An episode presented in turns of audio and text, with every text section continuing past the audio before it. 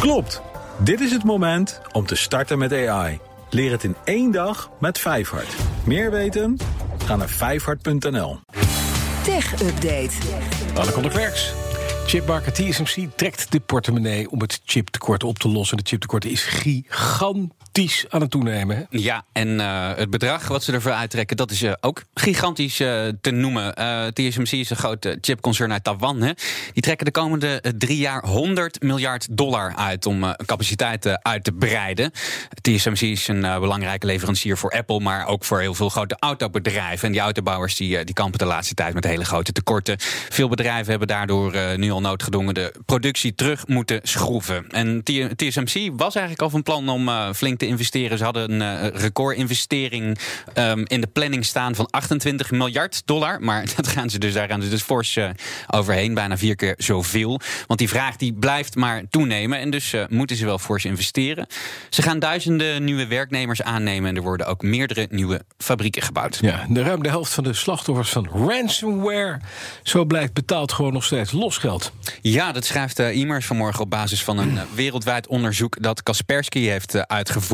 Meer dan de helft van de ransomware-slachtoffers vorig jaar betaalde om hun eh, gegevens terug te krijgen. Maar dat gebeurt lang niet altijd. Je kan wel betalen, maar dat is absoluut geen garantie dat je dan ook eh, gewoon alles terugkrijgt. In 17% van de gevallen was het betalen van losgeld eh, geen garantie dat ze ook daadwerkelijk hun gegevens terugkregen. En bedankt, dan betaal je en dan krijg je nog niks. Ja, het Ja. is. ja, ik weet niet of ik me daarover moet uitspreken, maar het is misschien niet altijd een goed idee. Ehm, in Nederland gaf 47% van de ondervraagden aan losgeld te hebben betaald. En 38% gaf aan dat ze de gegevens vervolgens niet terugkregen. En bijna een derde van de slachtoffers die, eh, kon wel alle bestanden herstellen, of ze nou betaald hadden of niet. De helft ongeveer verloor eh, tenminste een deel van hun bestanden. En 13% was echt alles kwijt. Fijn, dank u wel.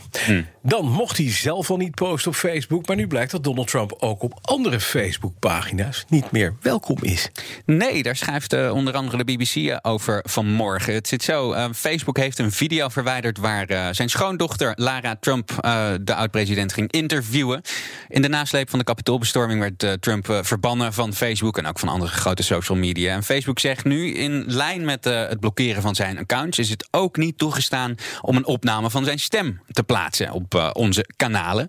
En als Lara Trump het nog een keer doet, dan kan zij ook rekenen op een schorsing. Zo, en bedankt. Mag je eigenlijk ooit nog terugkomen op eh, Facebook of is het helemaal klaar? Ja, dat is een beetje de vraag. Facebook heeft een eh, speciaal comité in het leven geroepen om naar dit soort gevallen te gaan kijken. Die zijn bij mijn weten nou toch al een paar maanden aan het vergaderen.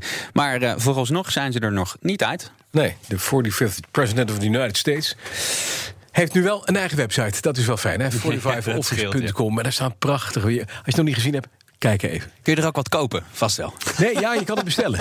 Je kan hem zelf bestellen. Met stem en al. Eh, en dan eh, krijg je hem, als het goed is over zes weken... krijg je waarschijnlijk even contact. Ik denk dat, dat Kim Jong-un al een berichtje gestuurd heeft van...